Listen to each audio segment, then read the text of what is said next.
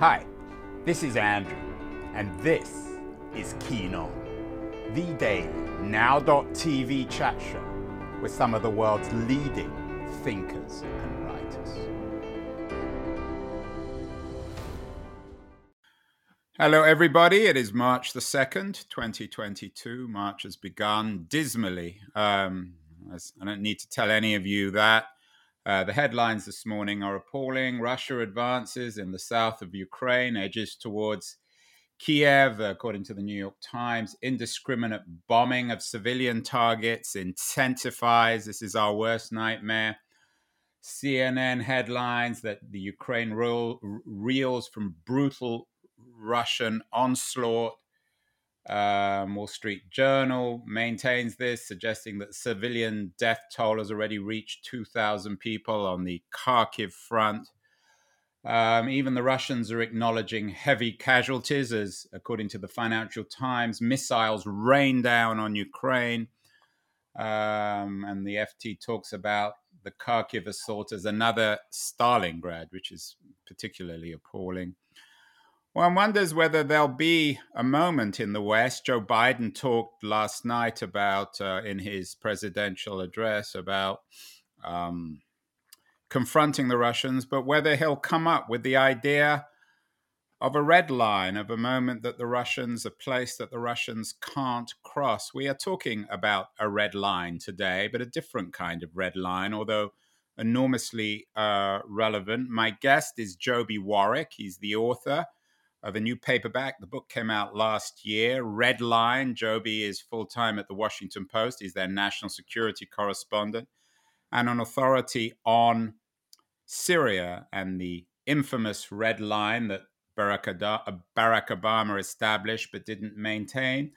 Uh, the book is entitled Red Line The Unraveling of Syria and America's Race to Destroy the Most dangerous arsenal in the world. Uh, we'll get onto that arsenal later, Toby. But as we were discussing uh, before we went live, uh, there is something very chilling, very eerie about the replay uh, of this Russian playbook, which began in Syria and now uh, seems to be playing out all over again in Ukraine. Is that fair?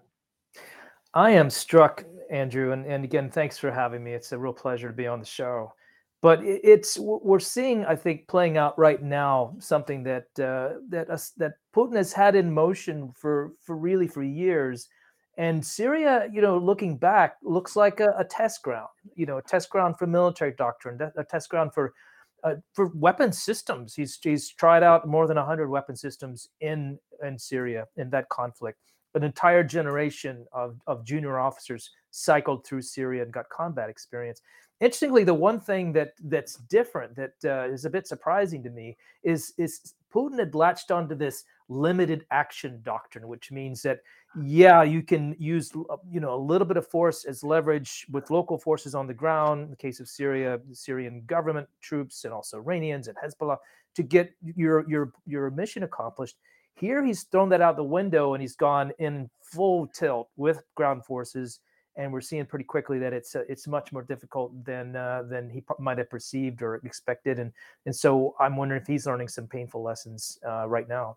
One hopes so. Uh, Joby, Wikipedia has a long entry on the Russian military intervention in the Syrian civil war. You're an expert. Perhaps you might talk about the Russian involvement and how indeed it it perhaps tilted the balance towards Assad? Hmm. Well, one thing, and I think readers who see my book, uh, it's it's a fairly complex story. I tell it as a narrative, but Russia is really at the heart of it, and Russia was uh, was uh, committed to su- the survival of of the Assad regime, and there are multiple reasons for that. It was certainly committed the entire time, but after 2015, it saw again the possibility that uh, that Assad, its its client, its uh, its its most important ally in the Middle East, was starting to to weaken, and and uh, there was a real possibility of, of a regime collapse. And then you see Russia moving in militarily, you know. Yeah, and, and uh, you, are the expert, Joby, but it seems to me that um, all this needs to be understood in the historical context of the collapse of the Mubarak regime in Syria, uh, in in mm-hmm. Egypt, um, the anarchy in Libya. We did a show a couple of weeks ago on Libya. Mm-hmm. So the Arab Spring seemed to be triggering a domino effect when all these old authoritarian leaders were falling. So the mm-hmm. Russians, I, I guess, made a call that they were going to make sure that Assad didn't fall. Yeah, and this this one government in particular, because you're right. They, I think they they saw what happened in Libya. Uh, that was something uh, you know where they thought the the West overstepped, you know, uh, intruded in a, in a way that wasn't welcome. But for Syria, it's much more personal because here you have the only warm water port in the world for for the Russian fleet, and a, a really close ally who who by extension gave uh, Russia you know, entree into that part of the world. So they, they were absolutely dedicated and determined to keep Assad in power at all costs, as it turns out. And they did spend quite a amount of money, but they were also very happy to to to expend other people's soldiers, particularly the Iranians and, and Hezbollah and the Syrians. But there was, I, I, think, from the very beginning, they were absolutely committed to making sure that this Arab Spring uh, sequence that we saw with all these regimes toppling, that wasn't going to happen in in Syria, and, and, they made sure it didn't. Uh, Joby, we can all find all sorts of. Uh, articles in hindsight in terms of the Obama regime, but even back in, I think it was 2016, there were lots of articles like Syria being the stain on Obama's legacy. Do you think there's some truth to that? Um, most of us are admirers of Barack Obama, but he doesn't come out of this looking very good, does he, out of the Syria policy? It was you know i know it's a cliche almost by now but but administration people describe syria as a, as a problem from hell where there were really no good options for them. Well that's what I, susan rice said uh, no good options but that's when that's why we have people like susan rice. When you have hmm. no good options you make the best option available which they didn't did they? Yeah it was kind of a mix you know i think they did some things they did one thing right which my, my book gets into there were 1,300 tons of a weapon of mass destruction in Syria. It was the only country in the Arab Spring world that had a, a WMD, a real one, portable, extremely lethal. A, a, few liters of that stolen out of the country would have been a, ingredients for a terrorist attack that would have could have potentially changed history. And so there was a real concern about getting that out. Uh, I think, honestly, frankly, they were they were more concerned about that potential than uh, than than other factors that they were weighing at the time. And so when an opportunity came that instead of using military force, which may or may not have had any real impact in 2013 against Assad, if they had an opportunity to get a weapon out, a weapon of mass destruction, destroy it, not just the weapon itself, but infrastructure, factories, bunkers, you know, everything that, that sort of went yeah. into this program, they were able to, to to get rid of it in nine months in the middle of a war, which was you, and, and, and, and that's one of the the important features in your book. But you did an amazing job, Toby, revealing that. But was that enough? No, it wasn't enough. It, it it's it kind of it, it shows there are certain things that the, that the, Americans can still do well. We, we're good at the technical fix. We're good at the vaccine. We're terrible at, at, at fixing the big problems, sometimes just beyond our, our capability. And with Syria, a, a, very nasty civil war was allowed to continue with all the things that came out of that the refugee flows into Europe and how that destabilized democracies, Russia and uh, Iran moving in in a big way, and the suffering, which continues 11 years on. It's, uh, it's, it's all the seeds are there for future conflicts. We've seen what happened in failed states such as Afghanistan. It, it's, it's, I think it's it'd be absurd not to think that things like this will, will come out of Syria too, because it's you get a whole generation of, of young people that never really attended school. They live in a in a broken place with no hope. It's it's all the all the ingredients for some very bad things still to come i think. Joby do you think in terms of american 21st century history well this is ultimately a legacy of 9-11 that we got obsessed i mean you've written wonderful books about the rise of isis you wrote black flags you wrote uh, the triple agent all uh, uh um, enormously uh, impressive, accomplished, and successful books. But did America take its eye off the ball in terms of our obsession with terrorism and Al Qaeda and ISIS? Well, what we didn't do, I think, is is ever really come up with a, a strategy that worked for for dealing with it. And and it's striking to think to think about what we did that didn't go well. I mean, we decided in, in Iraq, the idea was to invade a country, re- regime change, you know, it sort of you put a democracy in the Middle East. That didn't work out very well. To in Libya, mildly, I mean, we yeah. had Robert Draper on the show. We've had so many mm. shows in Iraq. Draper, like you, an enormously accomplished uh, observer, journalist of the Middle East, describes Iraq as the worst foreign policy mistake in American history, and most people wouldn't argue with that. Yeah, absolutely. And that was where we put boots on the ground, went in with the 101st Airborne. And it was, you know, I think undoubtedly a disaster for this country. In Libya, we tried to do something a little bit around the margin, create a no fly zone. What do we get? We get a failed state and, and sort of an entrenched terrorist organization.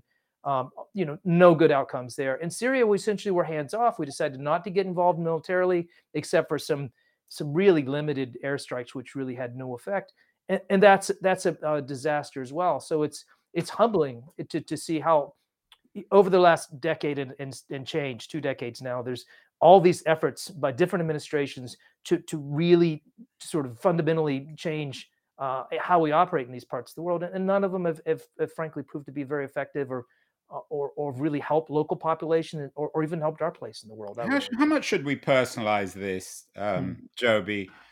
I had a couple of years ago the CNN foreign correspondent Clarissa Ward on the show, and she wrote a book about the tragedy of Syria, her own experience there. She she spent a lot of time on the ground there, and she told me this story of of how deeply she cursed Ben Rhodes, who was supposedly in charge of some of the Syrian policy in the Obama administration. I actually talked to Rhodes about um, uh, about Ward's uh, remarks, and he was rather shamefaced. He didn't have any response. I mean, we can't, of course, blame Ben Rhodes, but the suffering of, of, of, of American foreign policy failure here, leaving aside the Ukraine, isn't mm. is hideous, isn't it? Yeah, and it's but it's nonpartisan, and it's. I mean, I think it's right. I mean, we can blame. I mean, I've yeah. I've got all sorts of articles. I mean, we've got Max Boot arguing in your paper that um, Obama's Syria policy was bad, Trump's is worse. I'm not excusing the Republicans here. Hmm, sure. But, you know, it, it, talk, I've spoken to, to Ben Rhodes many times about Syria, and they all, you know, this is the subject that they all would love to go fleeing from the room whenever it comes up because there are no good answers for what happened. Uh, there's a lot of wishful thinking and sometimes speculation about what would have happened. But it's funny that the one thing they all seem to regret now, uh, often not on the record, but the thing they really seem to think went wrong was to say at the very beginning of this conflict that Assad must go. This simple act of taking a moral stand in the middle of an uprising, you would think, whatever, what other choice did they have? But those words essentially sent a message to Syrians that the West is going to help you out. We're gonna we're gonna back you up. We're gonna you know make sure you prevail. And the reality is, America in particular was never prepared to back up those those words with with force, uh, with any more than wishful thinking and, and a little bit of help on the margins for you know humanitarian needs.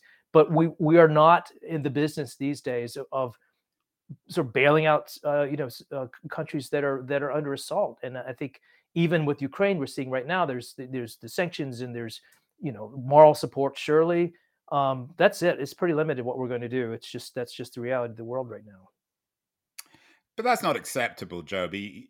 It's simply unacceptable in the sense that America took responsibility for the war after uh, for the world after the Second World War. Hmm. It ran the world for 50 years after the Second World War. History was supposed to have ended uh, and then when things get tough, you can't just say, well, it's not our problem anymore. It's too complicated. So we're just going to pull out. I'm not saying you're saying that. But yeah. if people like Rhodes or Trump or Obama, it seems to be an unwillingness to take responsibility when things become complicated and difficult and when we involve when when it requires enormous sacrifices on our part yeah i think that uh, a, a big part of the problem and, and and they would acknowledge this is it's it's an American failure for sure, but it's also a failure of our international institutions. Our our UN is no longer capable or set up to be able to intervene. Yeah, I don't know if it ever was capable. Was it? Yeah, but, but but here here was a case where every effort to have accountability, every effort to have you know a decent humanitarian effort going into Syria, blocked and blocked and blocked by by the by Russian vetoes. And so we sort of continue to crash against this problem that we didn't have legal authority, which which Americans typically believe they need in order to intervene in another country that we're not at war with. Um, and, and so our ability to, to really affect issues internationally requires partners. I think we don't want to be the cowboy kind of trying to fix all the world's problems, and our ability to do it through institutions and allies. That, that seems to be quite limited and more limited than it was certainly in the 90s when it felt for at least a brief moment that the world could pull together and, and, and tackle some big problems. That well, the world could pull together because it was an American world, and the American decided who was going to pull together on which which issues. I mean, that's yeah. a very easy thing to do when you're fully in control. We're talking with Joby Warrick, um, one of America's leading journalists from the Washington Post. He his uh, book Red Line came out last year, enormously acclaimed, revealing all sorts of terrible things about what happened in Syria. We're talking about Syria, we're talking about Iraq, we're talking about Russia, but above all else, I think we're talking about America or America's role in the 21st century world. Um, Joby, we're going to take a quick break and then we'll be back to solve all the world's problems in 60 seconds. Hi, everyone. Andrew here again. I'm not sure if you're listening or watching or even reading about this Keen On show. I certainly hope you're enjoying it, but I wanted to remind you that there are many different ways you can use to enjoy my Keen On show. The first, of course, is by, in a very traditional way, subscribing to the audio only podcast. You can do this um, using Apple or Spotify or Castbox, or many of the other traditional uh, podcast distribution platforms. We're on all of them. And if you want to access uh, all the podcasts together, you can go to my LitHub page um, in their podcast section, which is dedicated to all the interviews. Uh, if you're into watching this, as opposed to simply listening, um, if you follow me on Twitter at AJ Keen, you can watch these shows live. Uh, and you can do the same um, if we're connected uh, on LinkedIn. I'm not on Facebook. I'm not a great fan of Facebook, but LitHub is. And on their LitHub live page, you can watch these shows live as well. Um, in terms of uh, recorded videos, uh, not live. You can see all the shows on the LitHub YouTube page. So, whatever your preference, whatever your taste, whether it's video or audio or text, there's no excuse for not watching or listening to my show. Now, back to Keen On. We're back with Joby Warrick, the author of Red Line, a book just come out in paperback that was acclaimed last year The Unraveling of Syria and America's Race to Destroy the Most Dangerous Arsenal in the World. Um, we discussed um, before the break the fact that um, Russia, and this is, I'm quoting from a, an NPR piece uh, from yesterday Russia showed its playbook in Syria. Here's what it may mean for civilians in Ukraine. We're already seeing that today in the Ukraine. We had a show, uh, Joby, a couple of years ago with a writer called Daniel Levin on the dirty money economy in Syria. I wonder whether Syria, not only in a military sense um, and in terms of um, chemical warfare and chemical weapons, but whether Syria somehow captured the hell of life in the 21st century in, in, in a stateless regime in, in terms of the way in which it was ruled or is ruled by a mafia with dirty international money. Hmm. You know, I, I, was speaking to a diplomat who was heavily engaged in, in talks with the, the Assad regime early on when there was still some hope of, of, of perhaps accommodating the protest movement in 2011, 2012 and, and stopping the violence. And the, the so the question was asked of this of this uh, Syrian officer, you know, can, don't you feel like you need to accommodate sort of the wishes of the people? You can't kill your way out of this this mess. And his reply was, "We are built for this. There's no bottom to the brutality that that's that's attainable to us that we're, we're willing to stoop to." And now we've seen that. I mean, I think the use of chemical weapons was an example of, of a regime that had a weapon system they're actually planning. It was their strategic arsenal to use against Syria in, in a future war. But they were they sort of repurposed chemical weapons to use against unarmed civilians in towns and villages just as a means of breaking the back of the opposition and, and killing people so they would be tired of fighting. This is the record of this this regime. This is a regime that's been su- supported and backed by Russia for, for all these many years. And now you see in Ukraine, it's, it's really disturbing that the sort of the bombings of hospitals, you know what looks very clearly to us on on on uh, video at least to be war crimes. Uh, and so that that playbook is is is coming into the Ukraine fight now too. What do we learn then from Syria that you know you know this playbook as well as anyone? What have we learned that we can use now to confront this new reality in the Ukraine, which uh, is is is really shocking everyone because hmm. it's it's so new for everyone who wasn't watching Syria carefully, and most of us weren't. Yeah, well, one thing we've we've certainly learned is that there's there's no again bottom to the to the brutality, sort of the use of of of of, of force. There's no shaming. It seems to me. There's um, you know, I think that that's that Russia is very good at, at putting up its propaganda, but you, you can't shame them by confronting them with facts because they just essentially deny them and continue to do what they're doing. They are sensitive to a few things. They don't like to have their helicopters shot down, as we saw in Syria. So if there are places where rebels are armed with manpads or stingers, they can actually take down a helicopter or a plane. Russians typically don't go there, and we see that set success playing out in, in, in Ukraine this week. And they're also they're sensitive to to economic pain. Sanctions are, are never enough, but they do work to some degree. Um, these these guys don't like to be, you know, you know, to, to, be deprived of their foreign currency reserves around the world. So I think that could take a toll. It seems to be working somewhat. We'll know if, don't know if it's enough, but it's it's something and it's a useful weapon. Why why did the Syria crimes, the great war crimes in Syria, which were created and certainly aided by the Russians of the Assad regime, why wasn't it an issue five or hmm. 10 years ago? Why did progressives and conservatives alike essentially ignore it? It wasn't yeah. even a, it, it, it, didn't even reach people in the way in which the Bosnian Civil War reached people. Was it simply because there was no Sarajevo? It wasn't Europe, and the people in the West are somehow implicitly racist. And when it comes to the suffering of people in a place like Syria, they take it less seriously than the suffering in Sarajevo or even Ukraine. Yeah, yeah, I, have been struck by this, Andrew, so many times because it's certainly that suffering and those those horrific you know events that have taken place have been documented and, and they're available to see if you if you you seek out the news reports. But as a story, Syria pretty quickly disappeared off the front page. And and the only explanation that that that I can think of, other than the ones that are that are truly speak awfully of us, is that there is we as as sort of Western countries kind of collectively reached this point of fatigue. This has been going on now in Afghanistan or Iraq or various places for so long that we we avert our gaze. We, we just there's just reached a, a, limit of, of being able to, to care about such things, and that's a, a terrible statement on us all. But but it really seems to be the truth.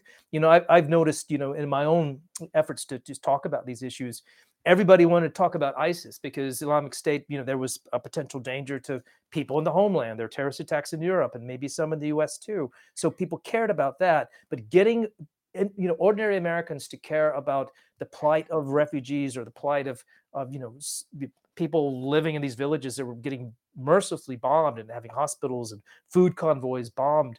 Um, it just didn't seem to, to scratch, you know, our, you know, our, our our consciousness and and and it's it's really alarming to me that we've reached this uh, level of, of cynicism or apathy but it's it, whatever it is it's it's it's really it's deeply disturbing to me to watch joby what's the situation in syria on march 2nd 2022 has the civil war ended who who is hmm. in control is there even a country hmm. uh, a geographical entity called syria right now it's it's really a good question, Andrew, because you have this this bizarre situation where you know everyone says that Assad has won in the sense that most of the most of the fighting seems to be over. He's in control in Damascus. He he controls the sort of the major cities, and yet there it's a frozen conflict. Uh, you know, good chunks of the of the country don't belong to the regime.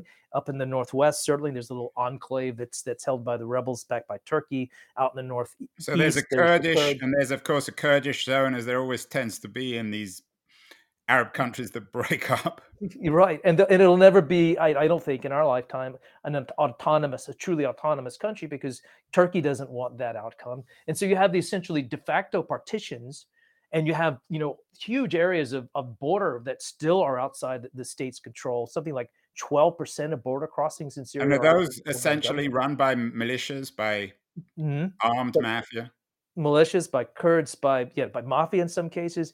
We've seen just actually in the last few months, uh, Syria has, has, slipped into to be, you know becoming a narco state as well, and you see sort right. of gangs of armed you know, drug dealers, drug smugglers crossing the border into Jordan and engaging in firefights with with local forces there. And so it's it's uh, sort of the very definition of a failed state, with one you know, exception being sort of the capital and, and some of the uh, some of the coastal areas where the Alawites live. Other than that, it, it's not a functioning society. It's not being rebuilt. It's uh, desperately poor. Uh, it's it's it's a tragedy, and it's one that's going to continue to affect the rest of us because of all the bad things that come from failed states like that. I mean, Hobbes warned us about this. This is the purest manifestation of Hobbesian anarchy, isn't it? yeah, absolutely. I think I think he would very much recognize uh, his own prophetic. Uh, and we've lived through it. I mean, Hobbes lived through it. I did a show earlier today on the 12th century with uh, Earl Spencer, who's written a book, The White Ship, about anarchy in England in Middle Ages in the 12th century. But in a sense, Syria has returned to the 12th century, hasn't it?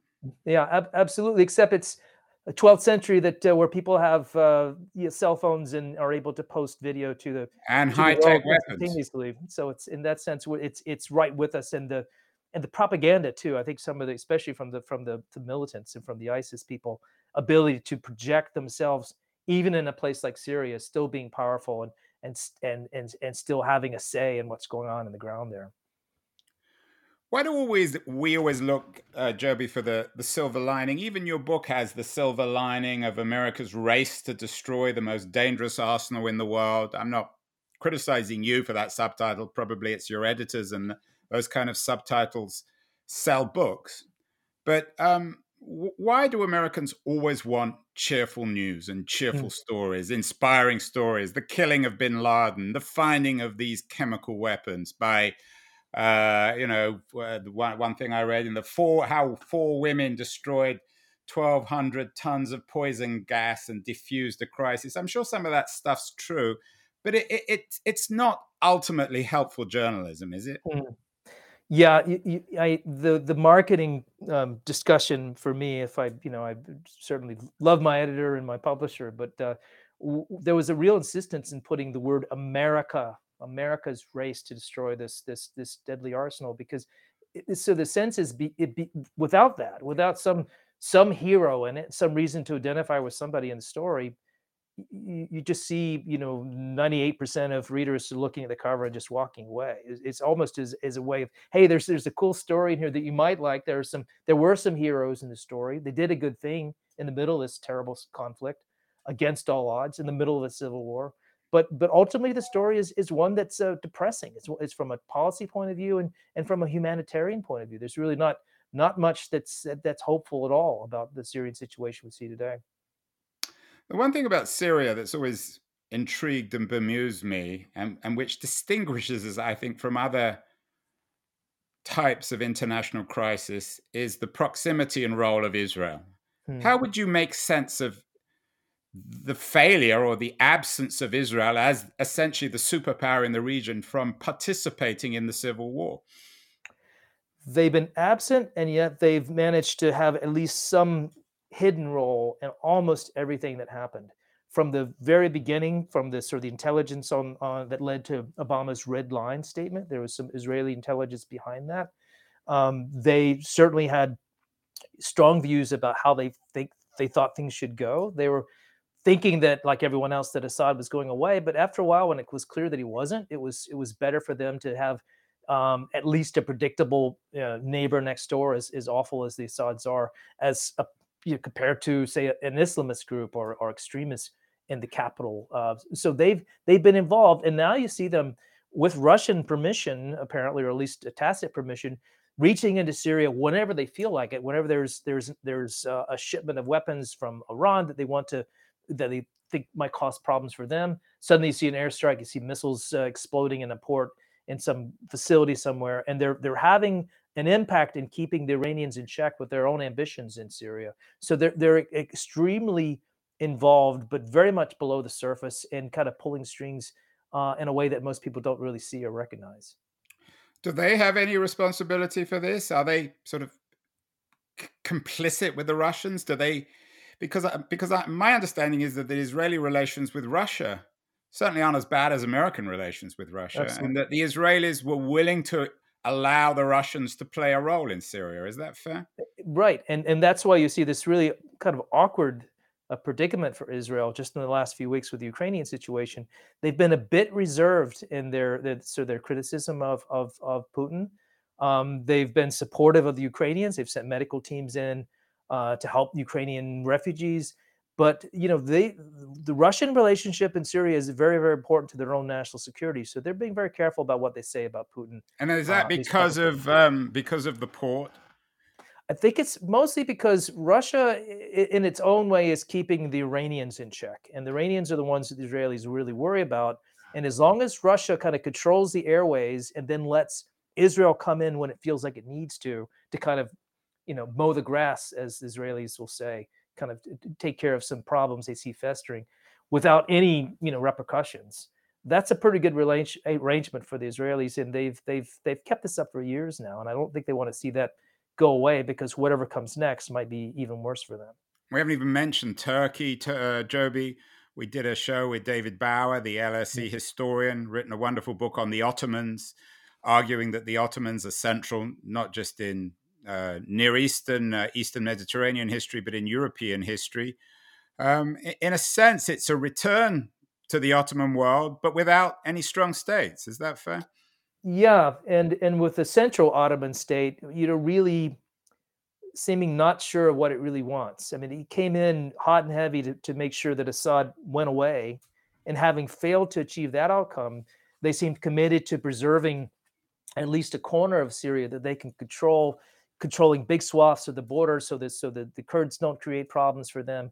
And so now it's kind of a maintenance issue for them. It's it's it's extremely costly. Um, Erdogan's facing election next year. I, I, don't think he's in a really good position in terms of what he's got going on in, in Syria. So it's it's very much sort of the Ottoman world, but but not a particularly uh, helpful one for the for the Turks at the moment. We've had some shows, Joby, about the effectiveness of sanctions. I had um, Thomas Sedlacek, the uh, the Czech uh, economist, on the show at the weekend, talking about sanctions as war. The Assad regime and the the mafia surrounding Assad, they were all excluded from the world economy. They were all sanctioned up the wazoo. Did it make any difference? Have we learned anything about hmm. sanctions as war from the Syrian crisis? Well, I've been looking at this this issue for years. It does seem like it's the one arrow in our quiver in almost every conflict. Well, we'll we'll sanction them and their whole departments within the State Department and over our Treasury that put together the legal documents and decide what the targets will be. And often it's it's symbolic at best. It has no real impact. I would say most sanctions really don't, other than sort of naming and shaming, calling out somebody we think is a bad guy, and and then saying, "Oh, you can't do business in the United States anymore," as if they were planning to anyway. The Russian sanctions seem to be a, a bit more severe, kind of uh, mirroring what we did uh, in the mid 2000s or, or the 20, 2012, 2013 timeframe with the Iranians. And we actually put some pretty tight um, uh, restrictions on their ability to, to do international commerce. But outside those really severe sanctions, the impact is it's it's really not that significant in many cases. And regimes find ways to get around them. Bad guys find ways to move their cargo, whether there's sanctions on their ships or not. It's just a, a fact of the world. It makes it harder for them. Their their cost of business goes up, but they always find a way to get around them. So it seems like it's it's a minimal, it's it's, it's a limited impact at, at best, I would say. We talked earlier about Susan Rice saying in Syria, America had or has no good options. I can see exactly the same piece being written by Tony Blinken or somebody else in the Obama administration about the Ukraine, that America has no good options. We can't go to war. Mm. We can heavily sanction them. Even that's not effective. What do you think we should do, Joby? You, you've been through these crises before. What, what can America do to actually impact this yeah. terrible humanitarian crisis that's unfolding as we speak?